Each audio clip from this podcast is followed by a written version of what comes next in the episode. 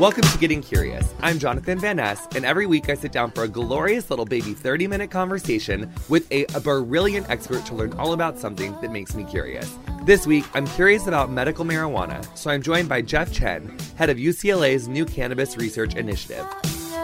Hey. Welcome to Getting Curious. This is Jonathan Van Ness. This week, very gorgeous episode. I'm very excited. Uh, welcome, Dr. Jeff Chen, who I was going to say his title, but I'm too disarmed by his stunning smile. Honey, are you on Instagram? Do you post lots of pictures?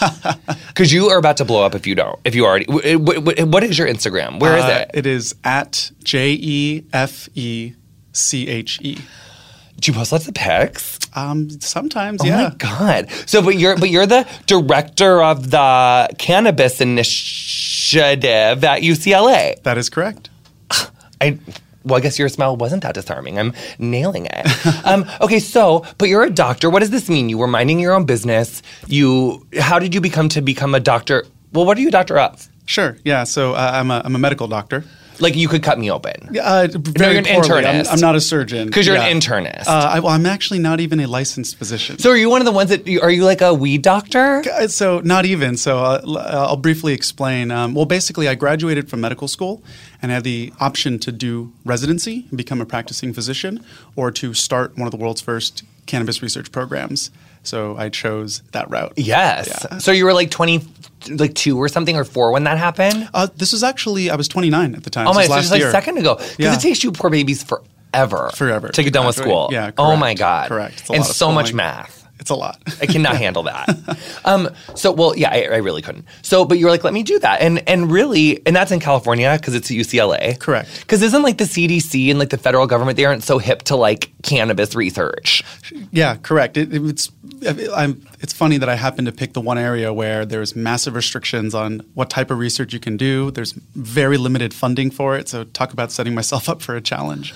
Well, and I mean, I think this is like a separate podcast, but I, you know, it's I think why it's so restricted and why there's been so little research and funding on it is because like you know the whole cotton gin and like Eli Whitney and like hemp was such a like threat to like the cotton industry in this country and then also when the federal government realized that like you know people of color were predominantly the ones like using marijuana the Nixon administration was like let's criminalize it more and make it a schedule 1 offense because uh, it couldn't possibly have any benefits and then that way we can just create this mass incarceration problem and just get really rich while we imprison a lot of like innocent marijuana using people. I, I think you touched on all the points that that historians talk about as to why cannabis is, has been illegal. That's exactly it. Which is so random when you think about like how money hungry Republicans are, because when you think about all those gorgeous taxes that you could get from, because wasn't Colorado the most in debt state pre their cannabis legalization? But now aren't they just like raking in the dough, or is that not true? I, I don't know about where their taxes were before or after, but they've certainly had a massive windfall, hundreds of millions of dollars a year uh, out of nowhere that they can now plug into there. They've been funding a lot of uh, schools. I think is one area that they're putting a lot of money towards, it, which we love. But so anyway, so you definitely chose like the hardest version of research for you to, for yourself to go into, but you were like, I want to, and and why? So when I was a so I was a medical student at UCLA. I'd grown up and lived in California my whole life. I knew nothing about cannabis. I thought, which is surprising, very surprising, right? Again, I'd lived in Alabama my whole life. Were your parents like, "Don't smoke weed, go to med school"? Correct. Like yeah. you're so gorgeous and muscular. like don't ruin your body with all this marijuana. Throw it away. Yeah. yeah. exactly. And so I'm in, I'm in, I'm in medical school. Never once thought about cannabis. I was actually headed to. I wanted to be a, uh, a neurosurgeon. The brain fascinated me, and I was on my pediatrics rotation. And one of my patients ha- had seizures, and the, her parents were actually giving her something called CBD now, four years ago, no one really knew what this was. I didn't know what this was. Nobody at UCLA knew what this was. And it really hit home for me when our treatment team was debating whether or not we call Child Protective Services on this family that was giving marijuana to their young child.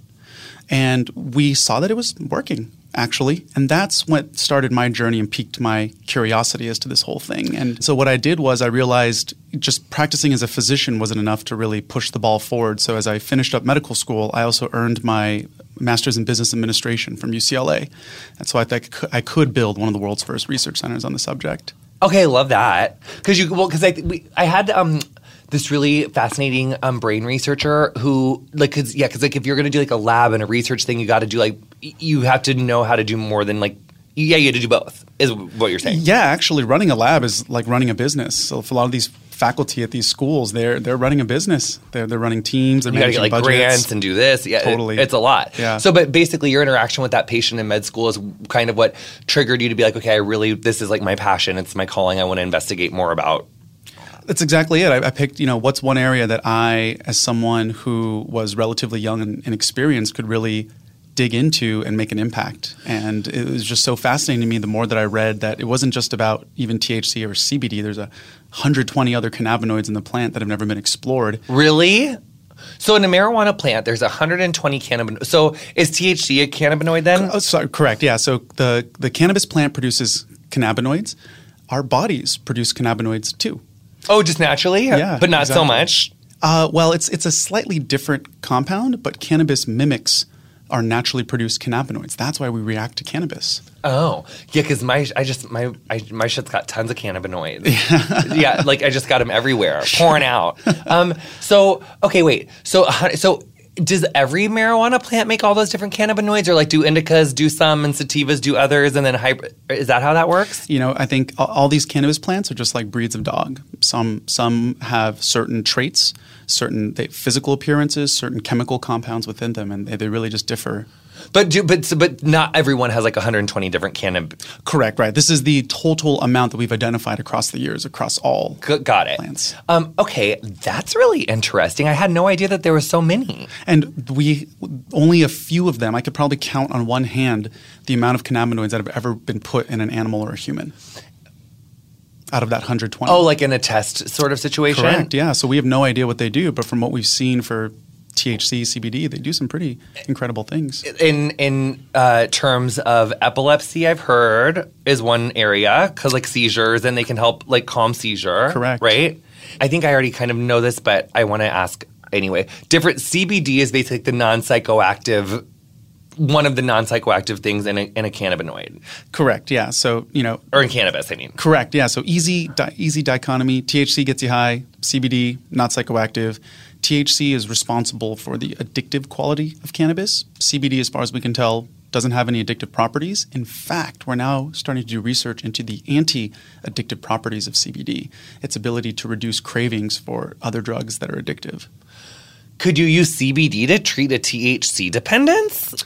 We th- that there's certainly that curiosity and in fact there's some studies that have shown when you give cbd and thc at the same time the cbd is actually uh, curbing some of the side effects of the thc the anxiety the paranoia cognitive changes Oh, mm, mommy needs to do more CBD apparently.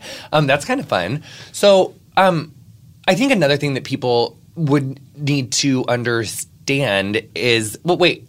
So, what is there anything else of the five that people have been put into? Like, what are the other? Is there any other like three letter like initials for other ones that we know about that are cute? Yeah so so there's a thcv which is there's been some studies in humans that it can actually curb appetite and actually implu- improve uh, blood sugar in folks who are diabetic Is that in some in CB or excuse me THCV? That's just like in some of the plants. It's it's present in very low quantities in most types of cannabis. So what happened was ever since the black market, ever since cannabis became prohibited around the world, you had people who were breeding it for the most cash value, and that was how much THC content can you pack in here?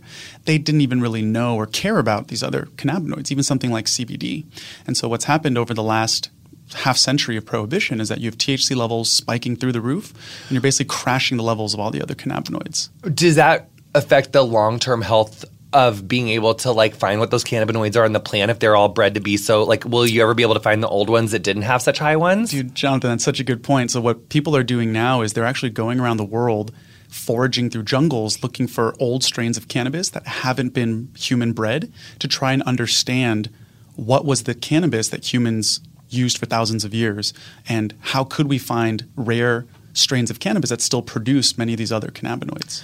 Um, and another reason why such high amounts of T or of THC and not really understanding and and you know breeding the plants to be so packed with THC is like I think that's kind I've read that that has been there's some thought that like that is linked to the higher rates of like schizophrenia and, and, and marijuana users and some of the other like health things because it just is like so much more uh, amounts of like the of that psychoactive drug and, and than what it used to be. That's exactly it. Yeah. So again, the cannabis that humans used for thousands of years compared to the cannabis today, the cannabis today has you know five times, sometimes ten times as much THC content packed in it. So it's everything from uh, the addictive quality of it to yes, things like schizophrenia and psychotic disorders.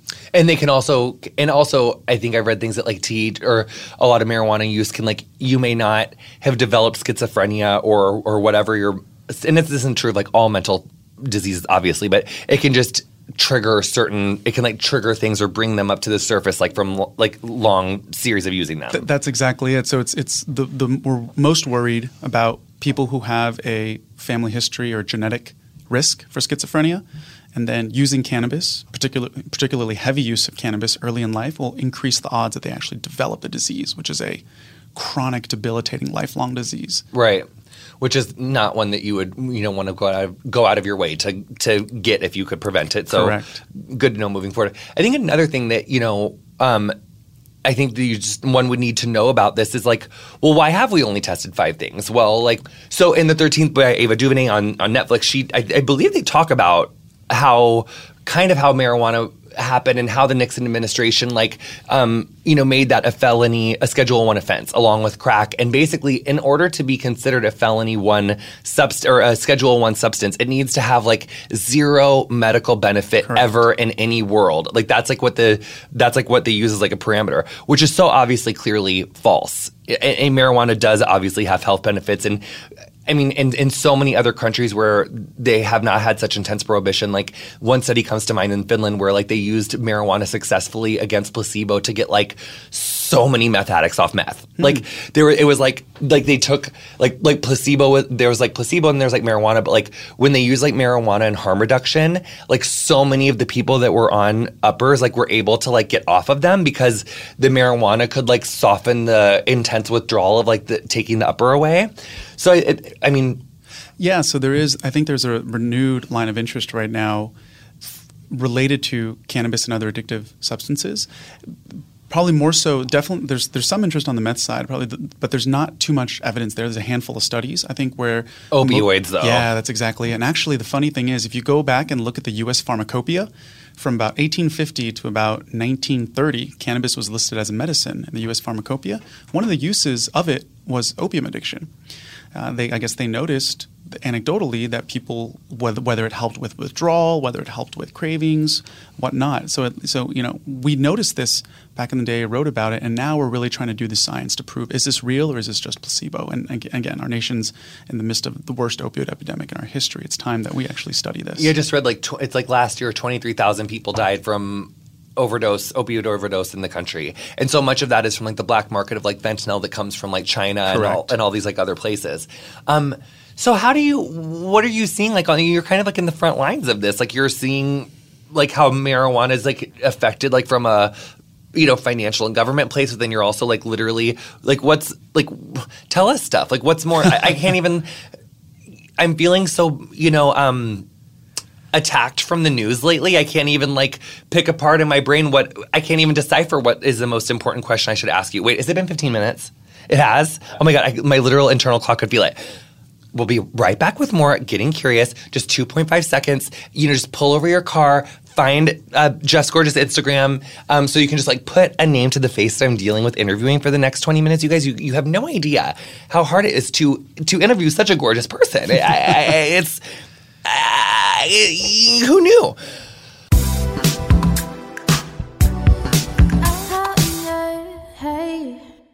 Honey, take a moment and just think to yourself, describe yourself in one word. Are you simple, sophisticated, or adventurous? However you dress, the stylist at Stitch Fix can help you find your favorite piece. Stitch Fix is an online personal styling service that delivers your favorite clothing, shoes, and accessories directly to you. First, you complete a style profile, then an expert personal stylist will send you a hand-picked box of items based on your preferences. They even have men's and kids boxes too, which we love, honey. Let's get everyone, uh, you know, taken care of. Plus, I'm sure you can mix and match if they aren't, you know, in the dark ages. What if you want something from both? With no subscription required, you can pick between automatic shipments or only getting new pieces on demand. Shipping, exchanges, and returns are always free. Plus, the $20 styling fee is automatically applied towards anything you keep from your box. We love our Stitch Fix personal stylists. I can customize my own gorgeous preferences, whether it's sizing, brand, or budget. Once you finish the style quiz and set up your ideal number of deliveries, honey, you'll receive everything from jewelry to shoes to bags, all to go with your hand-picked outfits. I love that. Get started today at stitchfix.com slash JVN and get an extra 25% off when you keep everything in your box. That's S-T-I-T-C-H fix.com slash JVN for an extra 25% off when you keep everything in your box. Support for today's show comes from Rakuten. Rakuten is a free member based loyalty program that lets you earn up to 40% cash back at over 2,500 stores. It's perfect for all your back to school shopping needs. Get cash back on everything from school supplies to new clothes at some of your favorite retailers like Macy's, Forever 21, Walmart, and more. And don't worry, it's always free. No gimmicks, no points to redeem. Better yet, Rakuten is so simple and easy to use. Simply go to Rakuten.com, click on the retailer you're looking for to activate the cash back, and then shop as normal. You'll earn a percentage of every purchase you make up to 40% cash back. Then, every three months, members will be paid in the form of a check or via PayPal. Sign up today at Rakuten.com. That's R A K U T E N.com. If there is something interfering with your happiness or preventing you from achieving your goals, BetterHelp Online Counseling can help. BetterHelp offers licensed professional counselors who are specialized in issues such as depression, anxiety, relationships, trauma, anger, family conflicts, LGBTQ matters, grief, self esteem, and more. Connect with your professional counselor in a safe and private online environment and get help at your own time and at your own pace. Anything you share is confidential, and it's so convenient. You can schedule secure video or phone sessions as well as chat and text with your therapist. If for some reason you are not happy with your counselor, though, you can request a new one at any time and for no additional charge. Best of all, it's a truly affordable option. Getting Curious with Jonathan Van Ness listeners can get 10% off your first month with the discount code JVN. So why not get started today? Go to betterhelp.com slash JVN. Then simply fill out a questionnaire to help them assess your needs and get matched with a counselor you'll love. That's betterhelp.com slash JVN. You can hear ad-free new episodes of Getting Curious, plus two weekly bonus episodes only on Stitcher Premium. For a free month of Stitcher Premium, go to stitcherpremium.com slash JVN and use promo code JVN. Welcome back to Getting Curious. This is Jonathan Van Ness. We have Dr. Extraordinaire, gorgeous Jeff Chen. And so, what I was just saying, between policy and then like what you're actually doing on a day to day basis, I think as the person who is the host of this podcast, I think it is probably my job to decipher like what question I should ask you. So Oh, we'll start with. Sure. so we'll start with day to day with with your passion project when you were in med school because I know that from your work you didn't you kind of found like one of the first like CBD derived things that became like an actual medicine, right? Or am I hallucinating that I read that? Actually, so what? n- Not me personally, but so right now our program actually has over 35 faculty, UCLA faculty, spanning 15 different departments, six different schools. It's incredibly. Okay, wait, let me unpack that. Because you got really excited, but then I like got distracted. Sure. Tell me again. So yeah, it's it's over thir- over 30 different faculty across 15 different departments and six different schools, and it goes exactly what you just said. It's the the scope of cannabis is so expansive. There's business elements, there's policy elements, Oh. there's science. So we're really interdisciplinary, and it's Is there some in the law school? yeah, exactly. Law, public affairs, public health, the business school, and it's very rare that you have so many different parts of campus engaged on this issue and trying to collaborate and work together. It's pretty fascinating. I often joke that this is probably the perfect example of how cannabis brings people together. Um, and so, you know, in terms of the study that you're referring to, actually, one of our faculty members, Dr. Shaun Hussain, he did some of the first uh, clinical trials that led to CBD being approved for pediatric epilepsy. Which is so because really CBD kind of like I got distracted again, but yay, love that. Snaps for UCLA uh, Cannabis Research Initiative, but CBD kind of just makes you feel like it's almost like a painkiller with no side effects. Kind of, it's like an Advil or like a stronger than Advil, but like you don't get constipated or anything the next day, and like you don't want any more of it. kind of. Is that fair? So, you know, I think we're trying to figure out more as to how CBD can be used for pain. There's a lot of animal studies, not a ton of human studies yet. But what you're talking about in terms of the side effects of CBD, that's certainly true. So, anything like uh, even Advil, if you take too much Advil, you'll bleed through your stomach. Yeah. Uh, and actually, it kills, it's actually a pretty leading cause of death in, in the elderly who are taking it every day for arthritis. Kills thousands of Americans a year. Really? Yeah, exactly. Uh, or even something like Tylenol, which can knock out your liver, or opioids, right? Uh, side effects range from constipation to addiction, overdose, all these things. CBD, as far as we can tell, it is very safe. The main risk of CBD is probably how it might interact with other drugs you're taking. Right. It might be able to boost – levels of other drugs that you're taking, and then those drugs might have side effects. So that's the main thing to talk to your doctor about and be aware of. Smoking versus eating. Like what are what's like liver processes one, lungs processes the other. Like I sometimes I feel like I cough up bong water. Like it can't be good for me, right? Like smoking so I mean because it's like obviously like you're still like lighting something on fire and putting it down in like sure. your pink velvety soft like alveoli or whatever. Sure, yeah, alveoli. There you go. Good job, man. Uh, so here's the interesting thing. So this was also done by one of my colleagues at UCLA. Oh my god, are you about to tell me it's not so bad for me? Well, it, uh, as far as uh, we can tell, uh-huh. so this was a study done by my colleague Donald Tashkin at UCLA. We tra- we looked at people who smoked heavily. Hella weed. Tons of weed. Tons of weed. Tons of weed. Like just morning, noon, and night. Just heavy daily. Hitting the users. bong, even when you get, even like when you get that cough, but you just keep smoking through it. Just they got the chronic and uh-huh. they just uh-huh. keep going. Yeah, yeah, yeah, yeah, I get it. I get and, it. I don't know anyone like that, but I get what you're saying. Right. Uh-huh. And what we find, what they found was that even in people who, if, if they only smoke cannabis, no tobacco, they we didn't actually find an increased risk of lung cancer or serious lung disease. After how long? This is years, years of daily use. What if you smoked a pack a day for five years from the time you were like 15 to 20, but then you literally quit when you were 20 and then you like never really smoked again and now you're 31.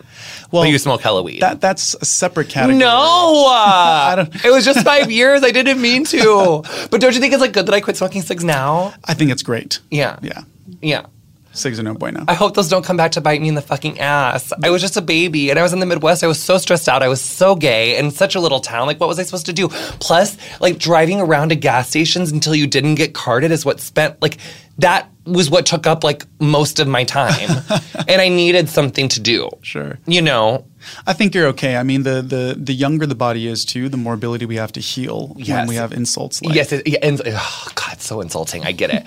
so, um, but basically, so that's cuter. So smoking marijuana is kind of maybe a little bit cuter on your lungs than maybe. If I right, so the data shows that if you had to pick between smoking tobacco every day and smoking cannabis, as far as we can tell, the cannabis is safer. Is it harm less? I don't think no, because I do feel like she gives me like upper respiratory. So that's exactly. So the one thing I, I, I was going to say is that we did find that people that smoke cannabis have an increased risk of bronchitis. Yeah, because I got a bitching case of bronchitis yeah. right now. Like I just am hacking up a lung. Yeah, so you got the chronic cough there. She's got the chronic cough, and it's very irritating. Correct, and and so again, we don't advise anybody smoke cannabis. There's uh, that's why for some folks, especially older folks, edibles are very appealing. You eat her but that doesn't feel the same, which and, is my issue. And that's exactly it. And that's because when you ingest edibles, your liver is actually transforming the THC into 11 hydroxy THC, which produces a different type of psychoactivity. Which I don't, I'm not mad at it,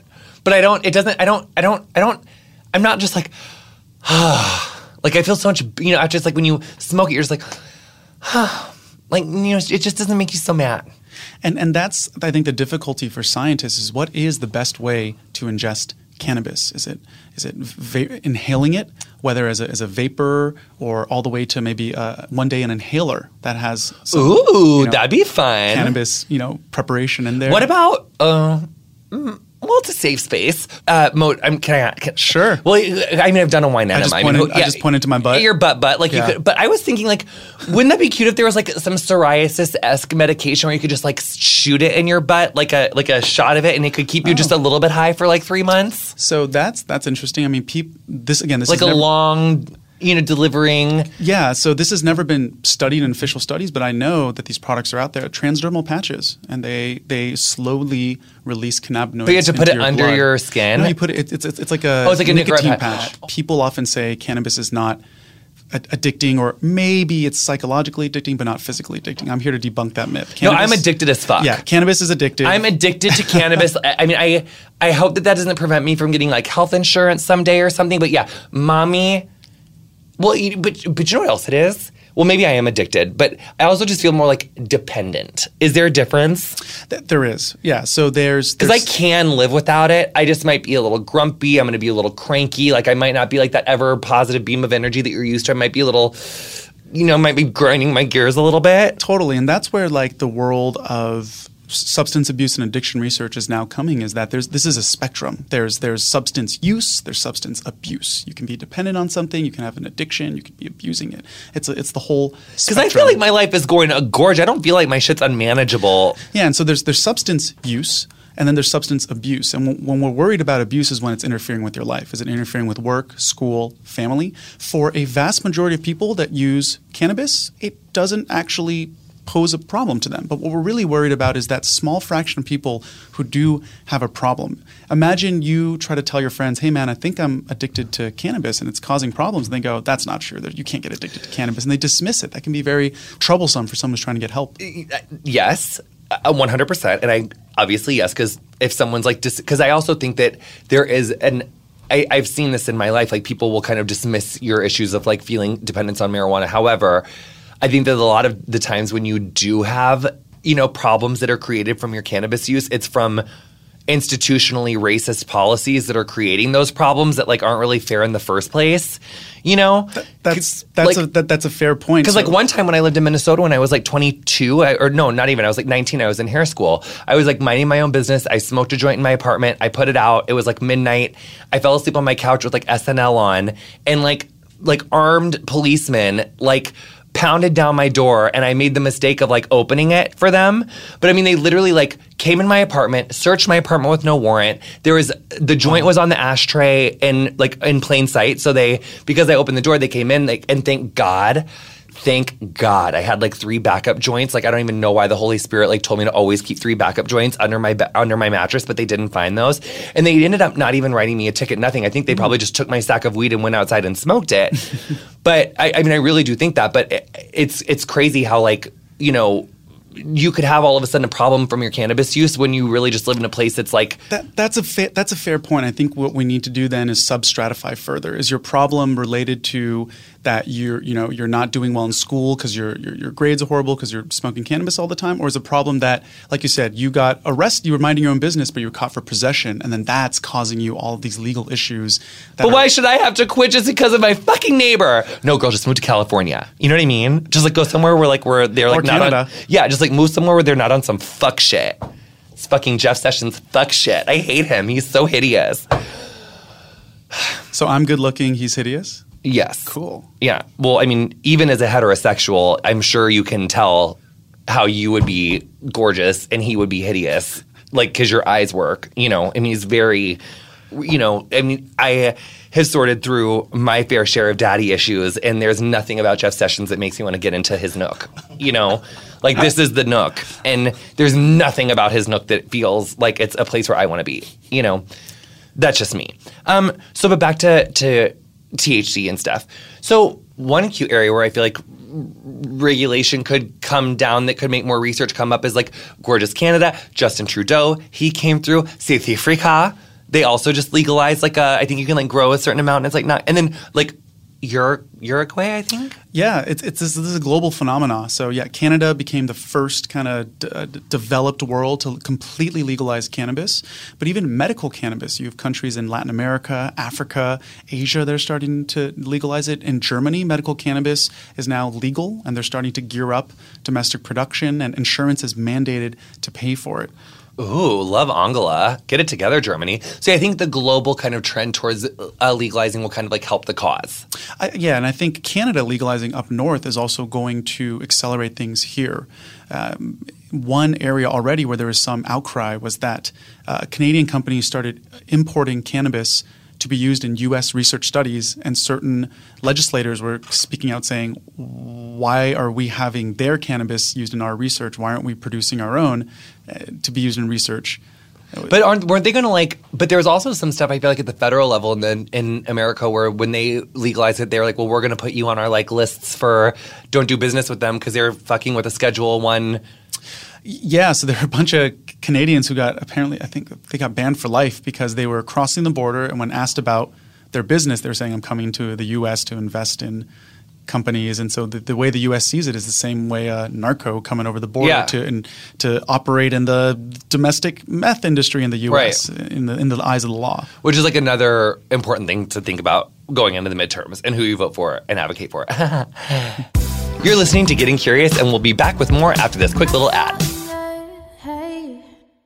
In other countries where they have been allowed to test, what are some of the inroads that other people have made or that we've come to know about? Some of these other things Sure. that are cute or interesting that you've seen on the on the front lines that you think could be interesting or where cannabis use could go medically. Totally, and so I think what it, what we're seeing in, in some other places that that have been doing this research a little longer than we have in the states is that different strains, when you create extracts out of them, even though let's say I have five strains, they all five of them have the same amount of THC, and you apply them to in this one particular case I'm thinking about is cancer cell lines. You apply them to cancer cell lines, and you find that the five strains, even though they all have the same amount of THC, dramatically have dramatic differences in how they inhibit the growth of those cancer cells. And so hmm. that's where all of these other accessory cannabinoids are coming in and probably playing a role. How do you see that in a petri dish? Like you have cancer cells in a petri dish, and then you just like inject like some THC in it, and you look at it in a microscope That's after like a month, it. and you're like, oh. You count the you, you basically assess the the volume of the, the the cancer growth. But how do you know that that is how it happens in the body, the same as it happens in a petri dish? And that's exactly it. Is and that's the other big caveat is when people go, you know, I cringe every time I hear someone say, "I'm thinking of stopping chemo because I want to use cannabis to treat the cancer." I read, you know, what happens in a petri dish stays in a petri dish, right? Right. It, it doesn't. It, it's more of use it as like use it as like a supplement, not like instead of. Is that Well, it's the what's, the petri dish gives us a signal. Based on that, we do animal studies. If the signal looks good, then we go to human studies. But every step along the way, stuff fails. Stuff fails all the time when you go from petri dish to animal, and then from animal to human. So until there's better research, I highly caution people that you know be aware that this is all a shot in the dark. yeah? It's like supplemental. She's like just to help, or like it's like if you're going to use cannabis like in your current cancer treatments, like do it for like your nausea and stuff, like not because it's going to cure your cancer. Uh, We're just like not there yet. Correct. Yeah. Do not like do not use this thinking it's going to treat your cancer itself. If, if there's you know if if, in, if you're in a medical state that that has it for other uses, and then have a conversation with your physician about that. But don't be dissuaded. And and the real problem at the end of the day right now that I face is the the, the funding barriers are significant. And so the federal government will fund cannabis research, but they'll only fund research into the harms. And it's been that way for the last 50 mm. years, like over $100 million a year pharmaceutical companies are funding related research, but they're funding research into specific synthetic pure cannabinoids and that they own intellectual property around. And at the end of the day, what we're left with is we're trying to understand how does the plant, how does the cannabis plant Because these synthetic canana or these, those synthetic things that the companies make like aren't going to have the same effects that like the literal plant would. Correct, right. And because the plant has all these various compounds in it. And so it's really now going out to the, the, the philanthropic community and private donors that might be interested in supporting this work. And so that's where the bottleneck right now is the funding. And the other interesting thing about studying the plant, that there's two really interesting things in my mind. Number one, if you show that it works, you've just demonstrated a democratized generic medicine, which I think is fundamentally interesting, right? The plant is naturally occurring. You can't patent it. You can't own that. And number two, if you show that the plant, with all of its compounds, works better than single pure compounds, you've actually just totally upended the entire Western medicine single molecule paradigm. Mm. And I think then people are going to start thinking, well, oh my gosh, what other botanical extracts are there that work better than our current pure drugs? What like what's an example? Uh, I mean, cannabis is an example. You know, But other than that, like what's like a plant where we've used like one piece of it to treat something, but like we didn't think like do we use like a papaya enzyme for something? But like if you use like ah. the whole papaya plant to treat like or That, that's a great, and you know, and, and actually the problem is there's it's very there's very few studies that actually directly compare because what they do is they take the extract and they very quickly try to hone in on what one molecule in there might be causing the effect, and then they just run with that one molecule. They don't really care about the extract anymore. from from your just going back to the funding piece, from your experience and time spent in this industry, what is the fear like is it people just wanting to is it the pharmaceutical industry wanting to control their money and not wanting their their bottom line messed with? Because if cannabis came in as like a you know as like a you know a, a real way that you could battle opioid addiction or whatever do they just not or if it was a threat to their like epilepsy seizure money like is that what it is? Or they just don't i think there's a lot of there's a lot of interests at play right? There i think there's just some folks who genuinely think that if cannabis is why if there's if there's less restrictions, kids are going to get into it. Everyone's going to become addicted and psychotic and all these things. And then you have we know for a fact that pharmaceutical companies have been lobbying against cannabis legalization and actually succeeding in certain states. In fact, there's one particular company who actually manufactures fentanyl and manufactures opioids, and they were putting lots of money towards defeating cannabis measures in states like Arizona. Ew. What, was that company? Uh, Insys Therapeutics. Hate, gross, rude. What is on the horizons of cannabis use research? What do you think? You know, I, it's hard to guess where the future is going, but obviously we see the wave of legalization happening. My next hope is that the research barriers are going to start dropping. And part of what's going to help speed that along is if we can push if, given the current confines that we have, if we can get some funding in, do the studies to demonstrate that there is medical use, we think that can accelerate the, the, the dropping of those research barriers. Because again, as a Schedule One drug, it's defined as having no medical use. But if you can demonstrate medical use, then we can actually provide the evidence to reschedule. I just can't believe, you know, that in this country, you know, the president can sign an executive order to, you know, separate families, but he can't with such clear evidence that marijuana does have applicable medical uses. Like, isn't that just like one executive order away from from him classifying that as a different drug, like, or as a different schedule? I don't understand like where the holdup is. I think it has to come. I think it's a combination of DEA and Congress that are the ones that who decide drug scheduling. But I'm not an expert. Yeah, in, in no, I get it. Works. I just it's like whose dick do I got to suck? to get someone to get a fucking clue around here. And now I've got a man, so I can't even do it. Like, you know, all these years I didn't, before I met, I, I could have had time, but now I don't. Right. We'll get it together. Well, I think where, where the future lies is we really need to figure out what types of cannabis for what type of person with which disease could actually benefit them, or on the flip side, could cause harm. And along the way, we got to figure out what's the best way to give it to them. Do you have them smoke it? Do you have them eat it? Is it a suppository? What dosages? All these various questions. And do we do anal suppositories for there, marijuana? There are. Look, there's no science on it, but those products are out there. Love. I love that. So I mean, I did do a wine enema once with my girlfriends, and like we all had like our own, but it was fun. Different experience than normal alcohol. Not so hungover. Kind of more like felt it on my skin. Like it was more of like a fun, like on my skin sort of vibe. If I, I, can feel you guys nodding your head in agreement if you've done a wine enema. Like it's like I'm explaining it perfectly, and but everyone else is probably really confused. Um, okay, so that's cute. I'm gonna do like a gorgeous like, um, like a gorgeous like you went to yoga end of class you know, oh my God, did you want to do handstands today? But like I didn't teach handstands, or did you want to do this inversion that we didn't get to? So like I'll give the yoga floor to you. Oh, sure. Doctor. Is there anything that like the children need to know that we haven't gone over? Well, I think one thing that I, I definitely want to address is there's three particular priority areas that we are pushing research on. And it's because those three areas are also massive chronic diseases that are really threatening the long-term sustainability of our country. And so that's the opioid epidemic issue, uh, issue of Alzheimer's, and the issue of cancer. And in all three of these areas, there is emerging evidence that you can use cannabis to, you know, potentially reduce opioid usage. You could the anti-tumor properties of cannabinoids that we talked about, as well as properties of cannabis and its compounds to actually potentially prevent or slow the progression of Alzheimer's. I haven't heard any of on that.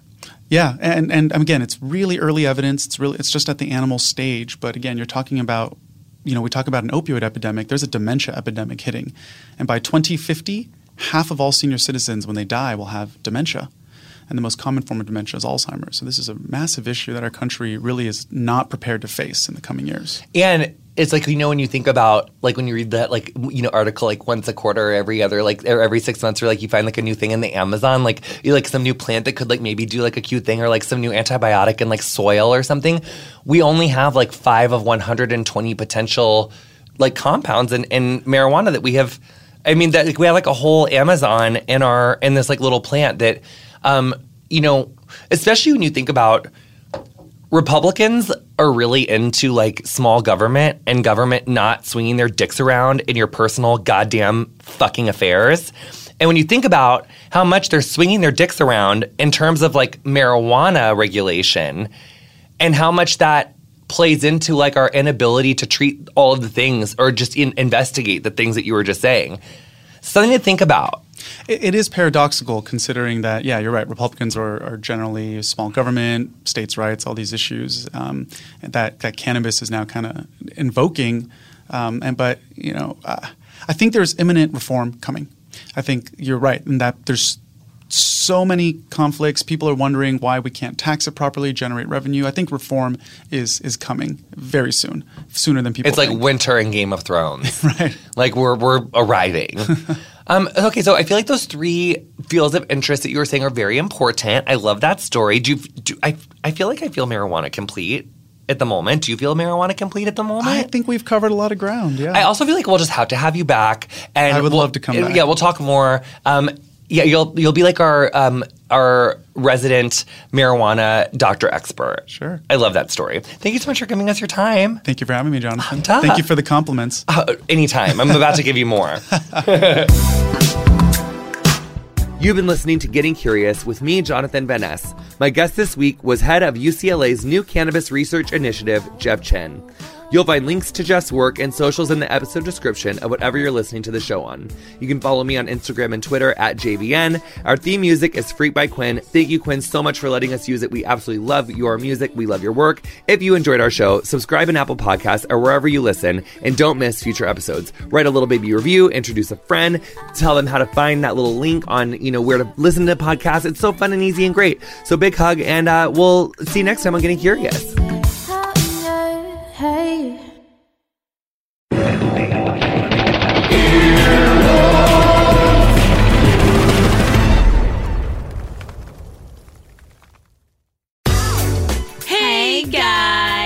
It's Sasheer and Nicole from Best Friends. Our podcast has been out for a few months. If you haven't listened to it, you should. we've already asked the big questions in life. Imagine if we could lay eggs. E- okay, sure. I guess we. Wouldn't that be funny if you could eat from yourself? No, because that's like cannibalism. Not when you eat yourself. What? Hmm? Answer listener questions. Hi, Nicole and Sasheer. What happens if Sasheer dies first? I mean, I've never thought of that. Whoa. I would be so sad. Oh no, Nicole. Nicole. no. I'm not gonna die. Take BuzzFeed quizzes. Let's pick eight foods and we'll give you a sex position to try. Whoa. This is wild. Plus, we bring on other funny best friends to talk about their friendship. I almost want to cry. I feel I don't know why that really made me feel emotional, but It's because it's pure to talk about It is. friendship. It's nice. It's so nice. It's like so rare to like articulate it, but she's always there for me. Like I, I think she's just somebody who. oh, I love this. I love it so oh much. Oh my god. It's really sweet. Best Friends with Nicole Byer and Sasheer Zamata is new every Wednesday. On Stitcher, Apple Podcasts. Spotify, or wherever You get your podcasts. listen. Oh my god, two. It.